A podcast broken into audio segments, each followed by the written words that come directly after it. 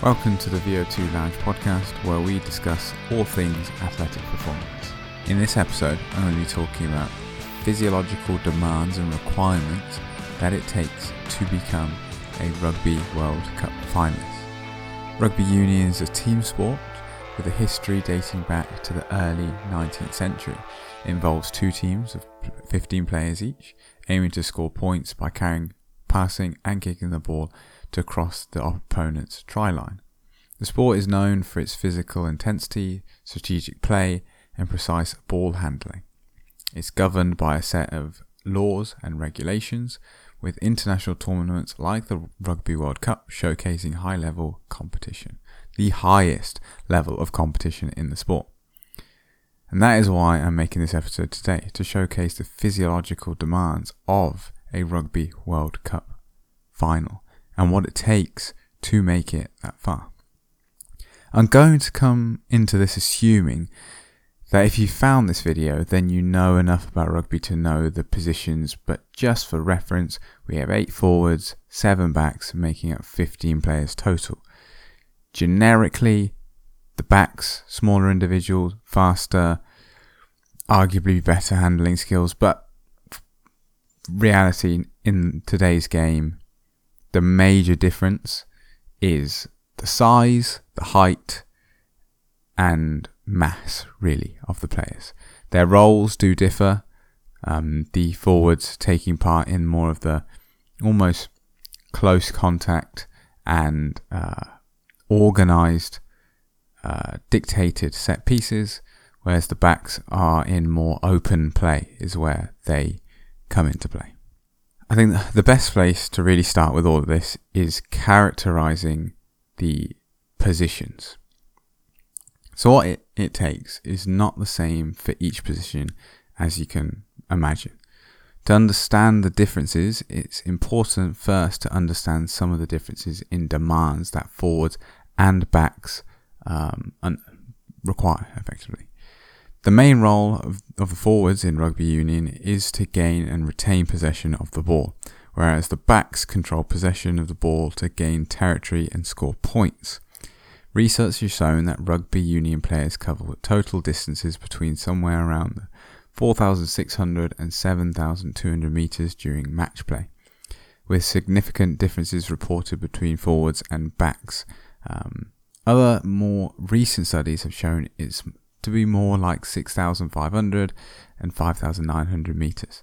Obviously, again, lots of players, player to player variations, um, with the scrum half almost definitely covering the most distance throughout a game as they are the one really just following the ball around the pitch. Now, rugby is a contact sport, so understanding how that contact is distributed amongst the players is important. Forwards spend approximately two and a half times longer in high intensity activity than backs, up to 90% of which is in static exertion. This is attributable to the increased time involved in set piece plays like scrums and lineouts and contests of the ball, rucks and mauls, important element of rugby union match play that can account for up to 11% of the match time for forwards, with the same activity accounting for only approximately 2% of match time for backs. So, recent studies using GPS have reported forwards to be involved in a considerably higher number of heavy physical collisions, performing a significantly greater number of contacts, talking about 32 to 38, compared to backs, who experience approximately 16 to 21, respectively. Um, furthermore, due to a large amount of time spent rucking and mauling, forwards spend substantially less time performing high intensity running or sprint efforts and more time running at a moderate intensity. Similarly, backs who may be further from the breakdown experience considerably less static exertion and collisions, but much greater high intensity running loads and longer recovery periods.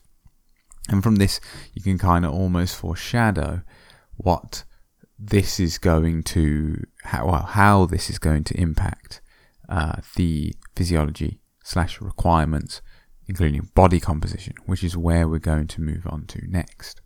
as you can imagine, due to the physical nature of rugby, a large emphasis is placed upon uh, body mass and specifically lean body mass in all positions. Compared with other team uh, based sports uh, like football, lean body mass really is a key driver of player development, particularly in the off season. Um, so, higher body mass has been shown to positively impact many aspects of rugby uh, performance, such as collisions and impacts, which, since the professionalism of the sport, have increased pressures to succeed, um, has led to a progressive linear shift into in the size and physical profile of rugby players exceeding that of the general population. Um, while overall body mass is important to perform at the elite level, the actual composition of body mass is more important to achieve optimal performance. Now, players possess increasingly higher lean mass and lower body fat than ever before, significantly improving players' power to weight ratio. Um, so, anthropometric and physiological variations are evident between forwards and backs, with forwards tending to be heavier and stronger compared with backs who tend to be leaner and faster. Now, this is a generic uh, statement. You may yes have stronger backs than some forwards, but generally the the the mass of the forwards is going to be higher because of the demands on their specific specific position. Now, these differences are further pronounced in the distinct subgroups of playing positions in rugby union due to the requirement uh, for forwards to carry extra weight to compete during um, specific match play demands such as scrummaging lineouts, rucking, and mauling. For example, in the 2011 Rugby World Cup, the tight five forwards front row were uh, 113.3 kilos, second rows were 114.2, um, whereas heavier than the who were and they were heavier than the back row forwards who were 107.3, um, who were then heavier than the backs who on average were 92.8. And within the backs, uh, halves were the lightest at 87.8, the centres the heaviest at 97.2. Um, and that's the general profile of the uh, backline versus the forward. And this is all obviously 2011 Rugby World Cup. So two cycles ago, but still very much relevant. So sticking within body mass, but slightly shifting it to body composition, uh, forwards are typically uh, com- comprised of a higher lean mass, accounting for approximately 8%, and body fat around 25%. Um, whereas uh, backs tend to be on average lower than this, which highlights a larger strength demand placed upon forwards during uh, contacts. It has been proposed that the higher body fat observed in forwards may also be considered advantageous when withstanding the uh, impact forces associated with tackles and collisions. Although it's now believed that the excess body fat has detrimental effects upon performance due to a reduced heat dissipating ability and increased metabolic demands, of course, of carrying that extra weight and effectively the insulating effects of uh, that fat mass. It has also been reported that lower lean mass and higher skin fold thickness are associated with reduced tackling ability.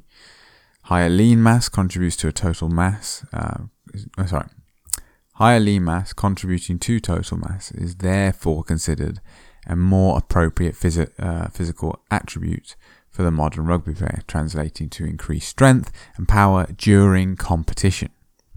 Um, now, with progressing levels of competition, there is also a linear increase in the height of rugby players, as you would somewhat expect.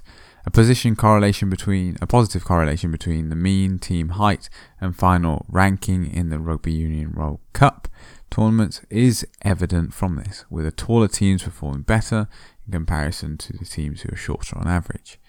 Now, marked differences in the height of forwards and backs are also uh, displayed due to distinct positional demands. For example, greater height is advantageous for uh, for second row players who are required to compete for the ball up to three and a half meters from the ground. This is obviously during lineouts and have been shown to be the tallest playing position at approximately 1.98 meters on average. The remaining forwards are all shorter than the second row players, with back row forwards being about 1.9 meters, uh, who are taller than the front row, who are 1.84. Um, and the differences in height amongst the backs are more homogeneous, being uh, 1.83 across the board on average, really. Now, obviously that that height is somewhat selective, so it's more likely that obviously the taller you are, the more likely you're going to shift over to the forwards, especially the second row because of how advantageous it is. And the shorter, larger, heavier players tend to then get shifted towards the front row because obviously you don't need to do um, the aerial work. Now, the reason probably then also on top of that getting these shorter backs is simply um, possibly also to do with mass and just carrying on wet, around weight and being uh, less able to accelerate quickly just simply due to that difference in weight. Now with that we've really characterized what the first of all in general what the players are looking like but also how it differs between positions on a broad level between forwards and backs but also on a bit more of a macro level between each individual position. Now, a lot of this you could have probably told, well, you could have noticed by just simply watching a game of rugby, but maybe you've wondered if you're further out of the sport why these differences are present, or in the sport and wanted just some more detail almost on why these differences are present, slash, how large are these differences at the elite level. Now, moving on from this, we move on to match playing demands and the physiological and metabolic demands of a rugby match. The reduced exercise performance of players through a rugby match is very much a multifactorial issue. However, the main cause is thought to be glycogen depletion. This makes a lot of sense, seeing that in endurance sports, the development of fatigue has a strong association with reduced muscle glycogen. Uh, now, peripheral and cognitive fatigue resulting from muscle glycogen concentration leads to uh, reductions in both physical and technical performance. It's thought that the decline in the calcium Ca2 plus releases from the sarcoplasmic reticulum reduces muscle force production, which may hinder maximal high intensity efforts such as single repeated sprints, acceleration, um, contacts, and sudden changes of direction. Given a game is 80 minutes, of which only 34 minutes approximately um, is actual ball in play time, there doesn't seem to be a massive reason for a full carb load, but simply to uh, be conscious of the demands and fuel accordingly for that. I think trying to compare rugby to an endurance sport in the sense that that sort of carb load, like a 10 grams per kilogram, there were there were bits of research talking about carb loads that large, but there were equally bits of research talking about how glycogen was not really fully depleted. And if these people came, these athletes come in just with a generally topped off level of glycogen storage, like they're not trying to diet on their way into a match, then they're going to have adequate stores to deal with the demands of the match. Now, as you can imagine, during a rugby match, there is going to be muscle damage that occurs. Now, exercise induced muscle damage is a common condition that occurs after engaging in unfamiliar or intense physical activities involving repetitive muscle contractions or eccentric movements.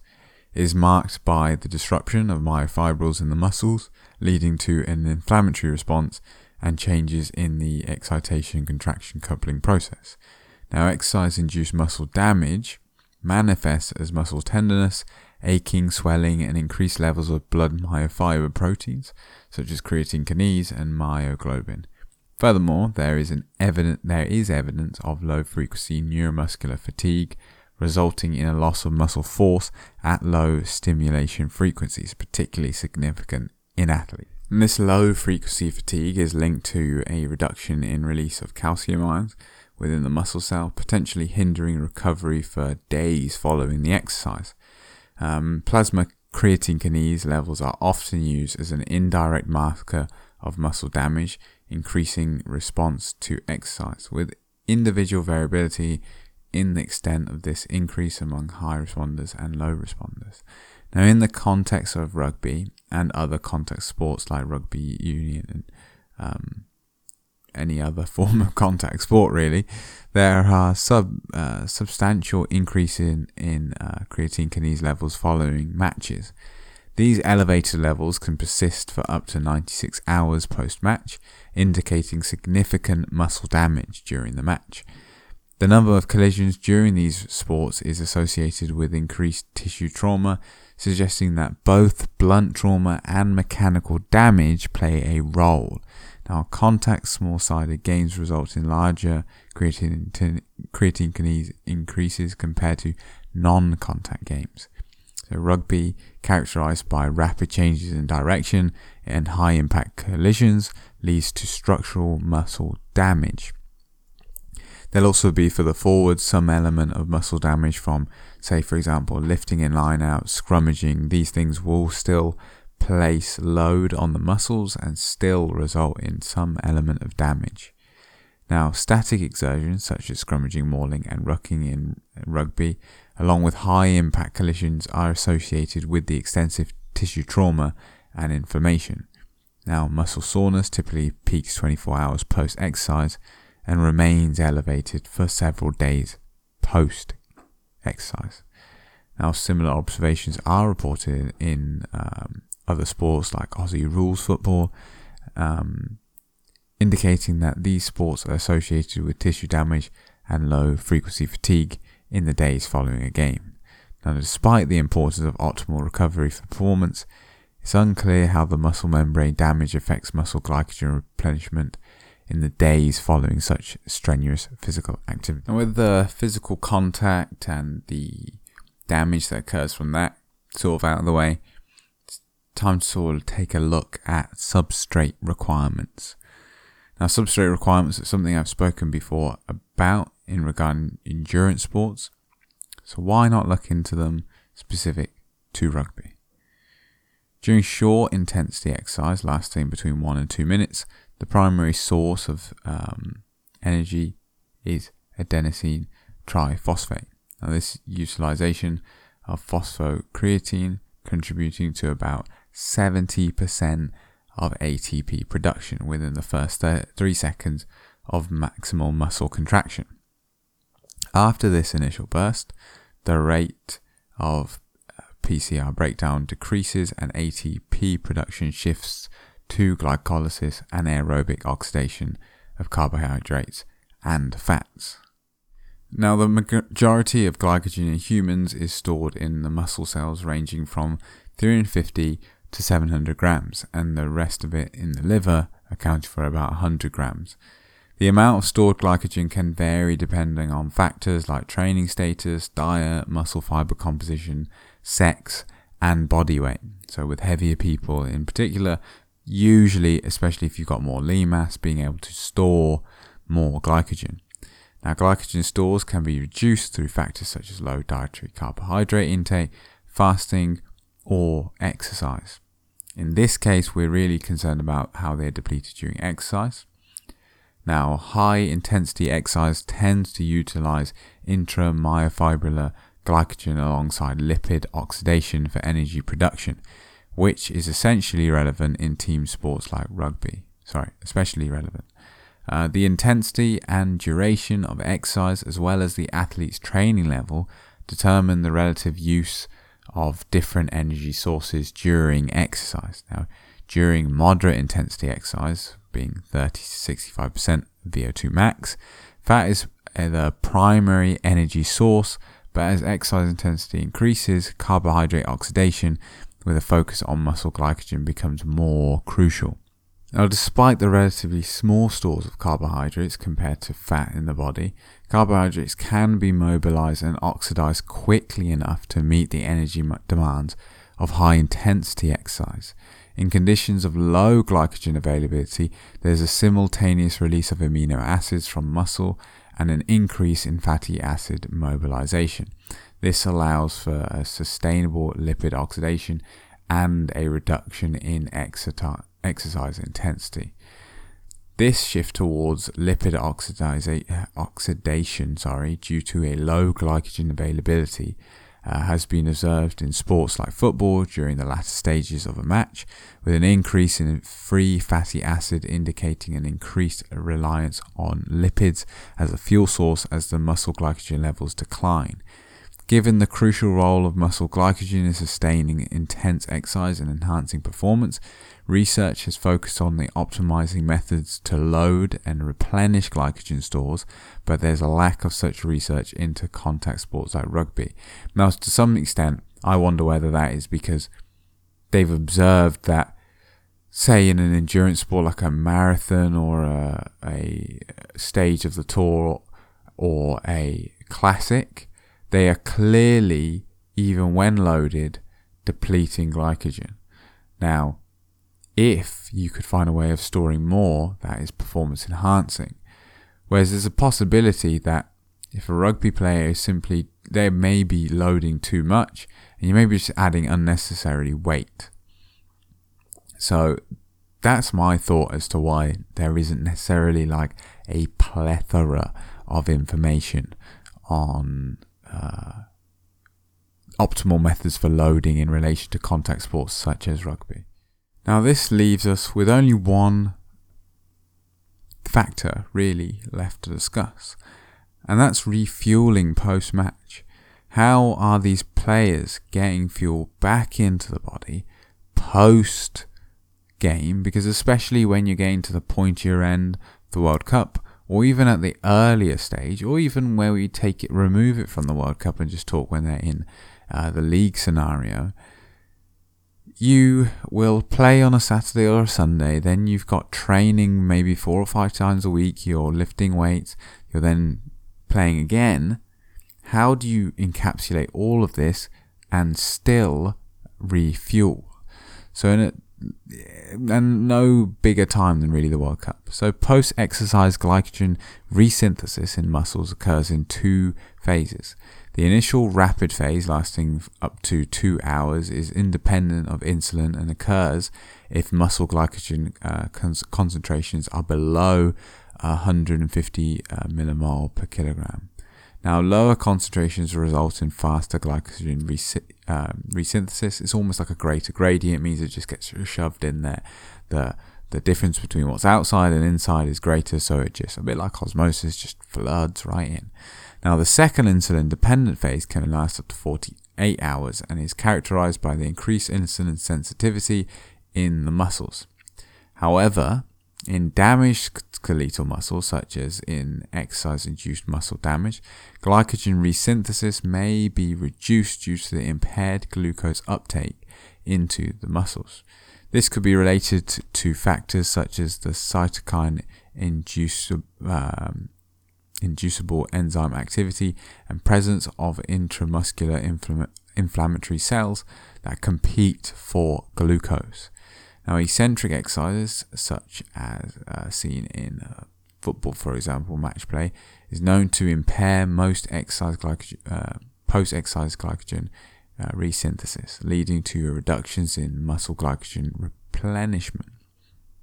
Now, Various intrinsic factors such as training status, the type of sporting event, for example, endurance, power, team sport, and individual variations significantly influence an athlete's ability to synthesize muscle glycogen. Now, trained individuals may have an increased glucose uptake due to the higher GLUT4 carrier protein content in muscles, which can vary among athletes. Now, high intensity intermittent uh, athletes like rugby players require a unique phenotype with a combination of high oxidative capacity and strength and power. Now, the specific demands of rugby match play, which include repeated high speed collisions and static exertions, have not been extensively studied regarding their impact on muscle glycogen uh, rep- uh, replenishment after rugby competition.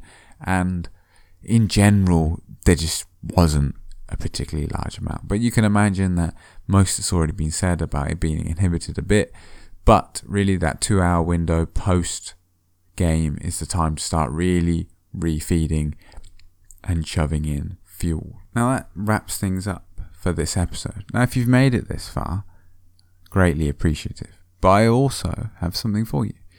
I have recently made a Discord server titled the VO2 Lounge. There will be a link to the Discord server in the description. But more importantly, that is a place where you'll be able to give feedback. It's a place where you'll be able to make recommendations for future episodes. And it also will eventually, once we build a community, be a place to discuss topics such as this with more like minded people. Now, for more content like this, explore my previous episodes and consider following, rating, and sharing the podcast with whoever you would like to share it with. Share your thoughts or suggestions on future topics at the VO2Lounge at gmail.com or the VO2 Lounge Discord server. Thank you for tuning in. Until next time, it will be goodbye.